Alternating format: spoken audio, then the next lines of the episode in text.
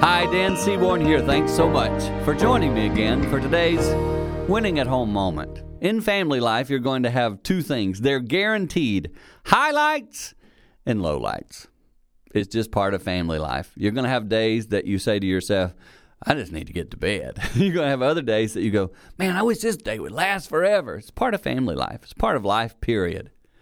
Let me encourage you to make sure you don't always put your focus, etc., on the lowlights. It is so easy to allow the negative criticism, the negative things that happen to become a central point of your life and go, well, I'm just a loser. I'm, I'm just failing here. Then that leads to depression.